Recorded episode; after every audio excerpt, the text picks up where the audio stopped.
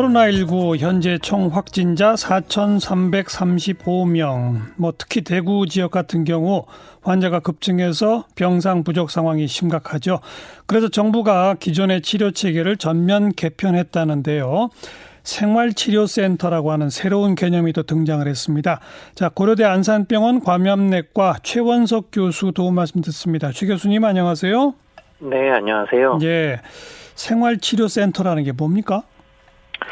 네, 어, 일종의 의료기관보다 그 앞단계, 그러니까 이제 지역사회에서 자택 격리하는 것보다는 좀 나은 단계, 이런 거죠.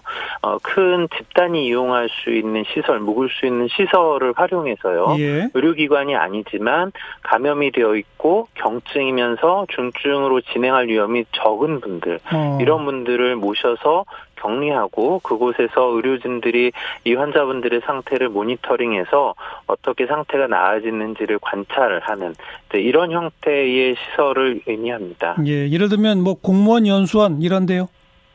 네, 그런 어, 연수원 같은 곳이 아마 대표적으로 이용 가능한 시설이 될 것 같습니다. 지난번에 우리 우한 교민들 전 세계로 모시고 왔을 때 이런 공공 시설에 이제 일정 기간 격리하지 않았습니까? 네, 그렇죠. 그럴 때도 이렇게 사용이 됐죠. 이제 다만 그때하고는 조금 상황이 다른 것이요. 그분들의 경우에는 어, 발병하기 전 단계였죠. 그러니까 아, 어떤 한 분이 발병했을 때 나머지 분들에게 전파를 시킬 우려가 있습니다. 그럴 예. 때에는 각 분들을 모두 1인실에 개별적으로 모셔야 하는 상황인데요. 예. 지금처럼 이미 진단이 되었고 발병이 되어 있는 상태라면 어. 모두 1인실을 이용할 필요는 없고요. 저희가 코호트 격리라고 하는데요. 같은 질환을 전염 가능한 같은 질환을 가진 분들을 아, 한 장소에서 어, 격리하는 형태를 말합니다. 그래서 예, 예. 각 분들이 모두 1인실을 사용하실 필요는 없을 것 같고 예. 필요에 따라서는 2인이나 3인, 4인이 한 방을 사용하는 것도 가능할 것 같습니다. 예. 근데 대신에 그 시설물 전체는 지역 사회로부터 정확히 격리가 되어야 되겠네요. 네, 그렇죠. 그러한 시설은 이제 환자분들이 있는 곳이니까요. 그러니까요. 일반인들께서는 출입을 하셔서는 안 될 것 같고요. 예, 예. 나중에 그 시설에서 이제 환자분들이 모두 빠져나간 이후에는 어, 적절한 방역을 통해서 네. 더 이상의 전파가 일어나지 않도록 해야 될 것 같습니다. 그 시설에서 근무하게 될 의료진뿐 아니라 뭐 그분들 식사도 책임져야 되고 하니까 그 여러 그 관련자들이 근무를 해야 될 거 아니에요? 네, 그렇죠. 여러분들의 도움이 당연히 필요합니다. 그냥 어, 격리만을 위한 것이 아니고 예. 그래서도 안 되고요. 그분들의 상태가 어떻게 변화되어 가는지를 잘 모니터링할 수 있어야 되기 때문에 예. 당연히 의료진이 소수라도 다 있어야 할 것 같고요. 예. 또뭐 식사라든가 뭐 환경에 대한 관리라든가 여러 가지 해야 되는 측면들이 있기 때문에 같이 어, 힘을 합쳐 주셔야 하는 분들이 많이 있을 겁니다. 바로 그분들이 감염되지 않도록 하는 보호 장비도 또 철저히 갖춰야 해야 되겠네요. 네, 당연히 필요한 것이겠죠. 예. 근데 지금까지는 특히 대구 지역의 경우에 병실이 없어서 그냥 자가 격리 상태로 입원 대기 중인 분들 이런 분들을 이런 그 생활치료센터로 모신다는 얘기입니까?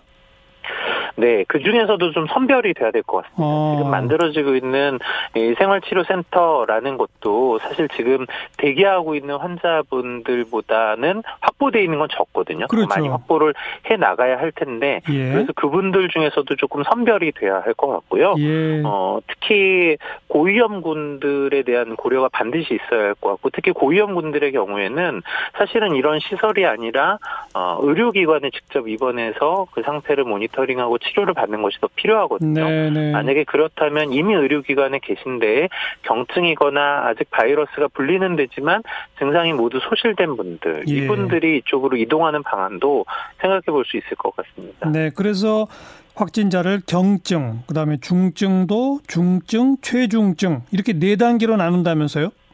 네, 그렇죠. 일단 뭐 환자분들의 대개 있는 생체 징후라 그래서 혈압이나 맥박, 호흡수 이런 것들이 이제 체온 이런 것들이 중요할 텐데요. 이런 예. 생체 징후 또 의식의 상태 이런 것을 가지고 점수를 매길 수가 있습니다. 그래서 예. 점수로 위험의 단계를 나누어서 평가를 하는 것이죠. 예. 그렇게 해서 저 최중증이나 중증 이런 분들은 이제 병원 그것도 좀 대형 병원에 어 시설로 옮기고 경증 부분은 이런 생활치료센터로 옮기고 이런 거로군요. 구, 구별해서. 네, 맞습니다. 그 근데 굳이 그렇게 생활치료센터까지 안 가고 그냥 자가격리해서 별다른 약 안 먹어도 되는 분들도 많다면서요?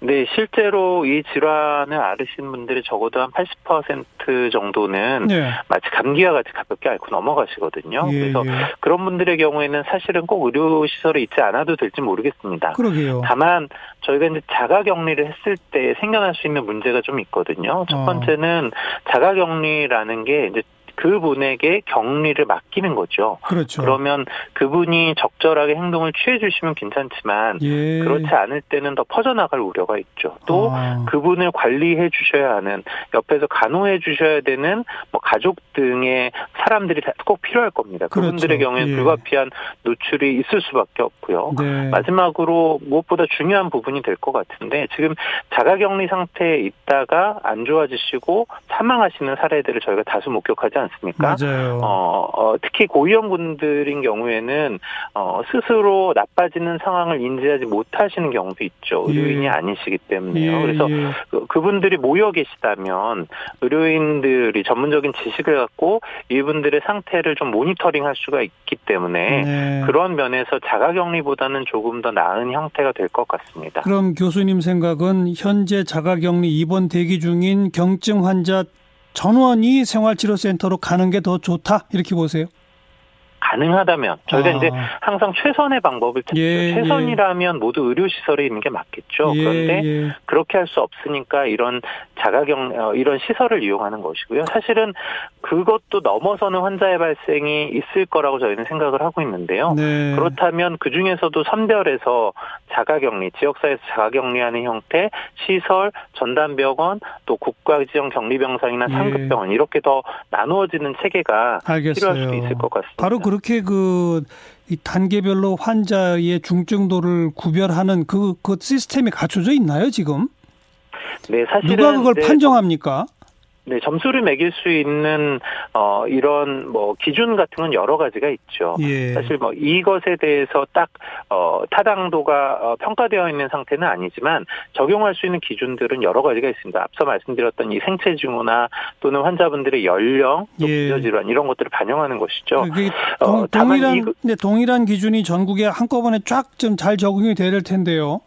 네, 그런 부분이 사실은 좀 문제입니다. 어. 이게 이제 통일된 기준으로 관리를 하는 것이 필요할 텐데 네. 사실은 어, 여러 가지 기준을 어떤 걸 쓰면 좋을지가 좀 늦 게 결정이 되는 부분도 있고요. 또 예. 중앙 정부와 지방 정부가 생각하고 있는 바, 또 각 지방 정부마다 상황이 다르지 않습니까? 알겠습니다. 대구 같은 경우는 굉장히 급하니까요. 그렇죠. 네.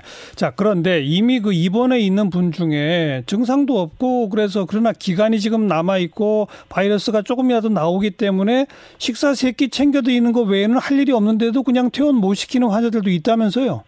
네, 그런 분들도 있습니다. 특히 초기에 진단된 환자분들은 초기에 환자분들을 국가 지정 격리 병상, 특히 중증을 볼 수 있는 의료 시설에 먼저 입원이 되었기 때문에 예, 예. 그분들이 있는 것으로 인해서 중증 환자를 이송하지 못하는 그런 상황도 있는 거죠. 그분들 퇴원 기준도 좀 바꿔야 되지 않나요? 퇴원 기준도 이번에 지침이 바뀌면서 좀 완화가 되는 것으로 알고 있습니다. 그래서 기존에는 두 번 이상 검사에서 음성이 나온 환자분들만을 퇴원으로 생각했다면 예. 현재는 자가격리 형태로 있어도 되는 수준으로 안정이 되신 분의 경우에는 예. 어, 자가격리 퇴원을 통한 자가격리나 또는 지금과 같은 시설을 통해서 그렇죠. 입원해 계신 상태를 유지하는 것 그런 것이 가능하도록 아마 지침이 바뀌는 것 같습니다. 네. 지금 보건당국은 앞으로 1, 2주가 중대 분수령이 될 거다라고 하는데 그 근거는 뭐고 교수님도 동의하세요? 네, 일단 신천지에 대한 부분 때문에 그렇겠죠. 이제 아. 신천지에 대한 조사가 끝나가니까요. 이 부분을 조절할 수 있다면 정부는 컨트롤이 가능하다라는 좀 희망을 갖고 있는 것 같습니다. 예, 다만 예. 어, 이 부분에 대해서 많은 전문가들이 우려를 좀 포함 표하고 있습니다. 신천지가 컨트롤이 된다고 하더라도 음. 너무 많은 숫자가 발생해서 그렇죠. 아주 많은 노출자가 이미 발생했고 예. 그 이외에도 다른 지역에서도 연결고리가 깨져 있는 환자분들이 다수 발생하고 있거든요. 예, 예. 그렇다면 지역사회 확산이 더 이어질 가능성이 있어서 환자 발생이 뭐 큰 폭으로 증가하는 그 추이 정도는 꺾일지 모르겠지만 네. 환자 발생이 지속적으로 이어질 가능성이 높다라는 생각을 하고 있습니다. 조금 더 장기전에 대비해야 되겠군요. 네, 맞습니다. 여기까지 말씀드릴게요. 고맙습니다. 네, 감사합니다. 고려대 안산병원 감염내과 최원석 교수였습니다.